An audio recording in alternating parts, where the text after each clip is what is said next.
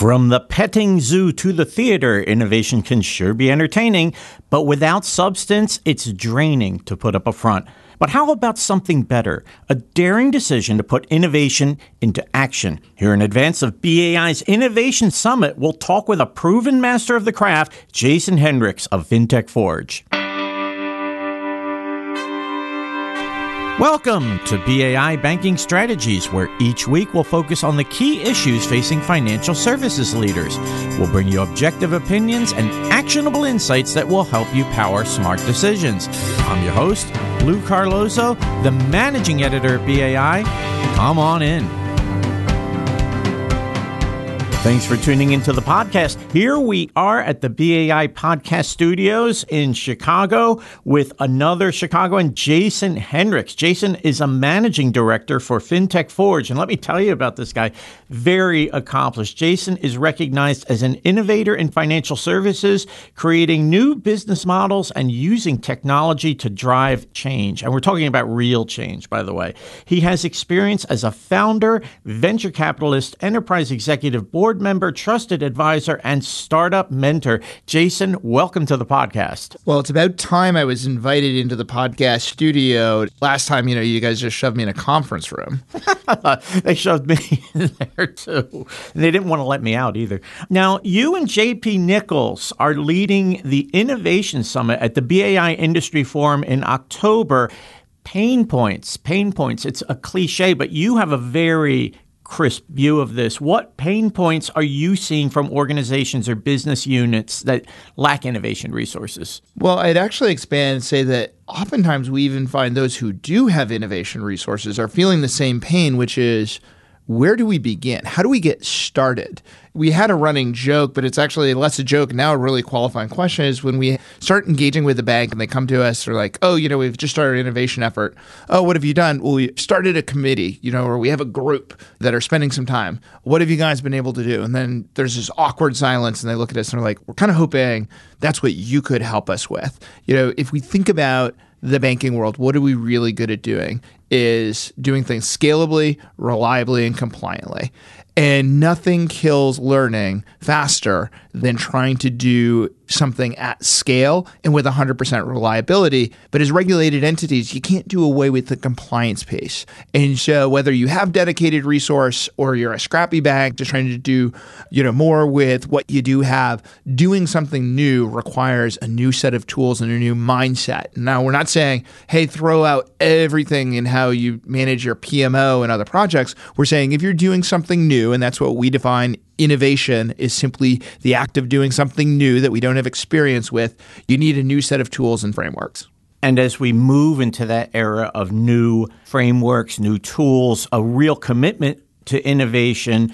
Offline, we spoke about the five year plan. Let me see if I can get this right. Five year plan dead, dead, dead, dead, dead. Yeah, I think I actually may have used some expletives when we were talking about that one. So if it's no longer a viable option for financial services organizations, what do we need to look at instead? Well, it's not just financial services, it's we're the last ones who are still clinging to it. Maybe because regulators say, you know, they have a box on your exam that say, "Show me your 5-year plan."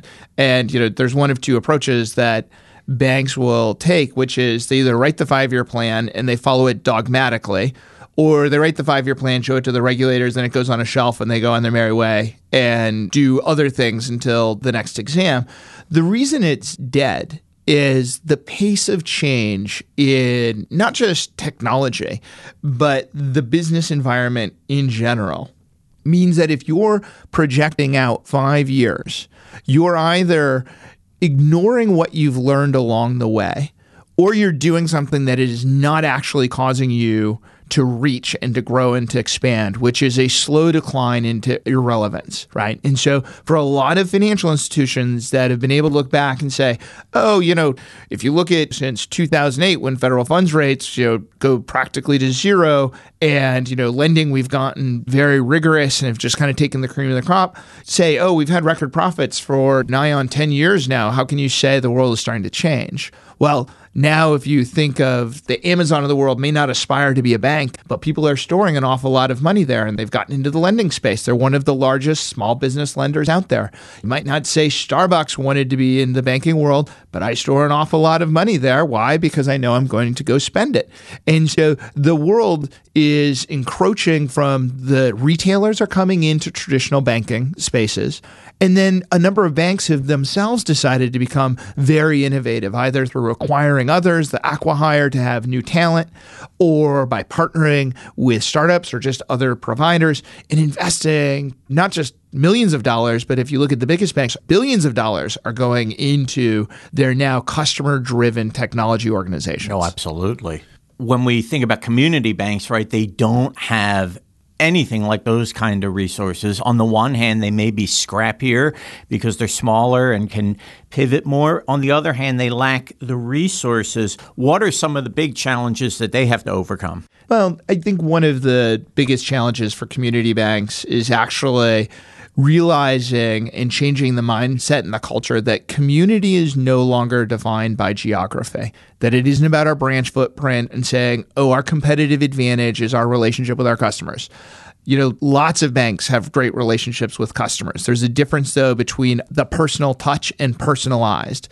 Turns out technology does a much better job of delivering personalized, of remembering my preferences how old my kids are, aggregating information across disparate sources in a way that that person in the branch isn't going to be able to do for me. But what the community bank does have is a level of intimacy and an ability to say, if I think about my community differently than just what's in my branch, and I begin to tailor products and services that serve my unique demographic, the biggest banks can't actually do that, right? So if I'm a bank in an agricultural area and I begin to tailor not just to ag and ag lending, but begin to think what other services do these banks need? And what type of ag takes place? Is this primarily an agrarian type of ag or you know are these meat producers what other things can i do for my customers that help them manage their business better the chases and b of a's of the world that just isn't a big enough market but for a community bank that has that kind of intimacy and relationship with their customers, they have a real opportunity to deliver new products and new services that really do move the needle for them. Absolutely. In fact, we've written about Incredible Bank, a division of River Valley Bank in Wausau, Wisconsin, and they have done a bang up job going after loans for recreational vehicles. There you go. One of our members is the leading provider in the transportation space, right? They bank truck drivers and trucking companies, highly tailored they have one branch because the trucks aren't going to show up at the branch. So they've had to develop a whole set of digital tools and products that are tailored to that demographic. You also have some exciting stuff going on with Alloy Labs, a consortium you are involved in. Tell us about that. So we developed FinTech Forge really around how do we help the individual bank develop its innovation capacity and the pace of its execution. And we realized that for the majority of community banks, as fast as they can get as focused as they can get on that innovation, it still isn't going to be enough. You're not going to go out app chase in the number of developers and the amount of energy they're pouring into their innovation effort. And we said, well, there's a really interesting way to approach this, which is what if we actually have banks work together on their innovation? This brings different perspectives, which improves the efficacy of the innovation as well as increases the efficiency. And so we've grown that over the course of the last year and a half to 32 banks. And so it's been phenomenal to see how by banks working together, they can actually make a lot faster progress and banks indeed can work together if given the right opportunity and the right milieu to work in. Yep, exactly. Now let's move out of the community bank into the petting zoo, the fintech petting zoo what's the new normal around trends and innovations that sidesteps the whole petting zoo concept? Yeah. Well, when I had first brought up the petting zoo, which by the way, I've recently learned they are now called baby animal encounters. For whatever reason, petting zoo is no longer acceptable. But so I grew up on the farm right? Intimacy with animals and animal husbandry. That when we were talking about innovation, this was on the heels of actually one of the Finovates. And I'd made the comment to JP that for many of the banks showing up and looking at the startups and saying, oh, look, the cute startups, don't we feel so innovative? We came into contact with the startup. Well, showing up at the petting zoo does not make you a farmer right? You may have met the animals, but unless you actually invest in a set of behaviors, you are no better prepared to actually adopt that technology and to make use of it. Now, I think Finovate, the Innovation Forum, these are great places to go be exposed to ideas.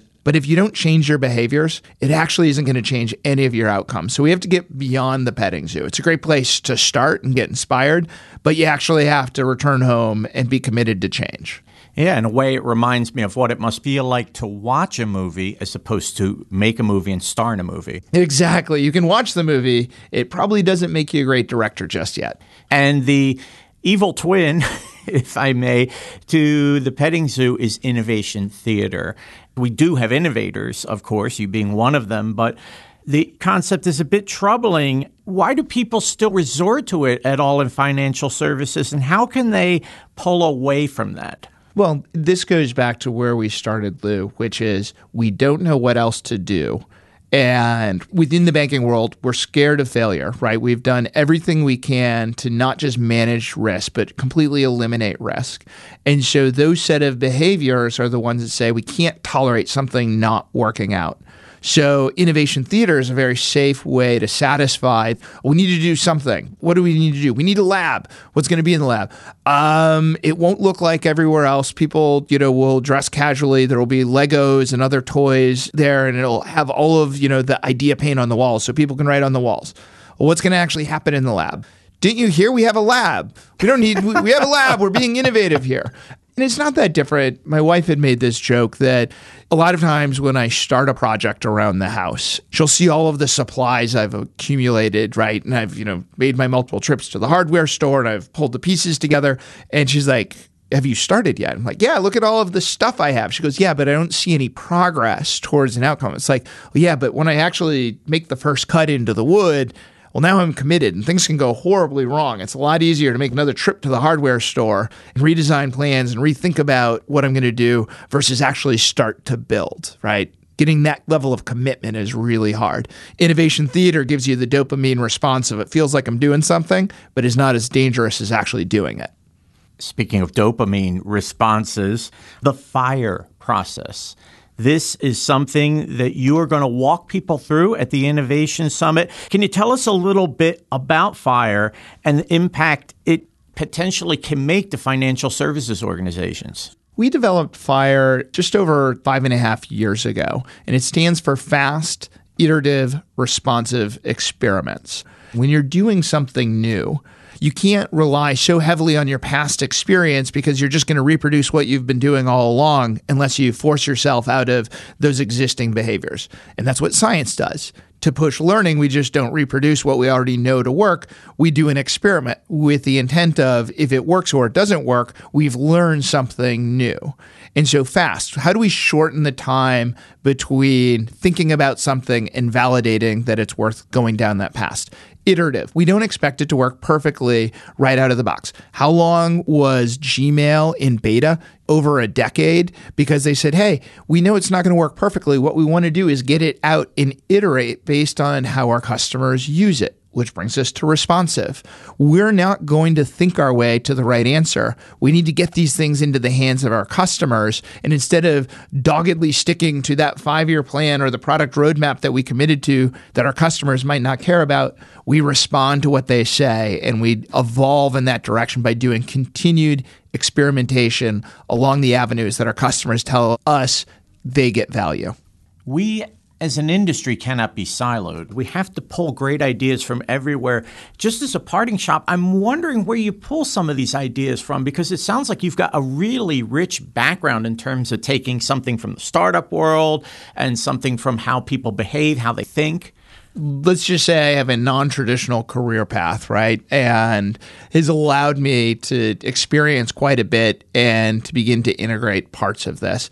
What we do with Forge is we're not consultants. We don't come in and do a study for a bank and say, you tell us what your problem is, we'll go away and come back and tell you the right answer.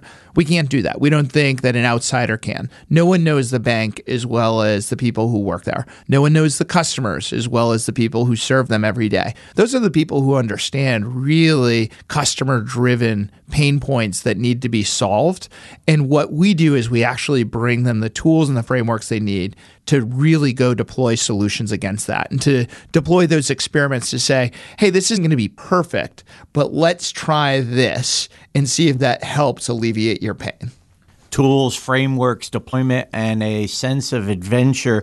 Can't wait to see what you do at the Innovation Summit. Jason, thank you so much for being on the podcast. Thanks for having me, Lou. Look forward to having the Innovation Summit. For those who will attend, I can say when we take banks through our fire process, we hear repeatedly from executives that they accomplish more in those 48 hours than they typically do in four months. For anyone who sits through this, this is not you being spoken to. This is going to be very hands on and expect to come away with tools and actual progress against the problems the banks face in those two days. Come out of fire, you'll be smoking. I love it. Jason Henrichs is managing director for FinTech Forge. He is based in Chicago. Be sure to look for Jason on LinkedIn. And here are three key takeaways from today's podcast. Number one, embarking on a discussion about how to start down the innovation trail is the surest way to bring awkward silence to a meeting room. What's more, three of the greatest strengths that banks have scalability, reliability, and deny for compliance can actually trip up the journey before it starts. And while no one is saying to leave compliance concerns on a shelf, doing something new requires a mindset that's nimble and an openness to iterating as you go. Number two, the five year plan may be hanging on in banking, but guess what? It's otherwise dead. Five years is simply too far given the light speed changes in technology and the larger business environment. Think about how you can constantly absorb and act on learnings as you go. And number three, for community banks, it's crucial to remember community is no longer geography. For starters, look at reaching out to affinity groups from meat producers to mobile homeowners as a narrow niche that you can come to understand and serve. Also, there's a core difference between personal touch and personalized. Remember that data can help you understand smart ways to tailor products to your most relevant demographics. Calling all innovators across retail financial services. The BAI Innovation Summit taking place in Boston October 8th through 10th will help you drive innovation and positively impact your bottom line. Register today at BAI.org. And now BAI Banking Strategies presents My 21 Year Old Self, where our podcast guest talks about what they were like at 21, life as an emerging leader, and the advice they give themselves today. Before he became valuable to banking, Jason Henrichs was a vagabond. And that's the word he uses to describe himself. Here, Jason talks about how dropping out of college and seeing the world in his 20s also helped him to view things differently. Here's how he'd reassure that younger, exploring self today. Well, you know, you'd asked earlier about background, and I joked around it being a non traditional career path. Well, at 21, I was actually a college dropout and unsure about what I was going to do with my life and being, you know, from a family of modest means and a farm in the central Illinois area. I decided to pack my bags and went backpacking. And backpacking is the polite way to put it, but more or less, I was a vagabond through Europe for several months, just seeing the world and trying to figure out what to do with my life. And so, if I think about so much of my 20s I was hard on myself because I had this desire to explore and to do new things at a time when I was watching other classmates become investment bankers and consultants and you know do things that followed a trajectory that was well understood versus my desire was to learn new things in other paths and I felt like that wasn't the right approach. It wasn't getting me ahead in the way that others were. And as I look back though, I realized it's the richness of that experience allowed me to become a better innovator because I've seen so much more. And so, if anything, I'd tell my 21 year old self that it's okay to explore. Don't get so frustrated that you're not on the same path as others. And by the same token, though, pick those things that are working for me and double and triple down. You can't just, you know, float through life in that way. Thanks again for tuning into our podcast. We hope to have you back with us very soon. Be sure to check out our ever growing archive of podcasts at BAI.org. Our producer, as always, is James Grady. Be sure to connect with me on LinkedIn. I'm Lou Carlozo, the managing editor at BAI. We'll see you soon. So long.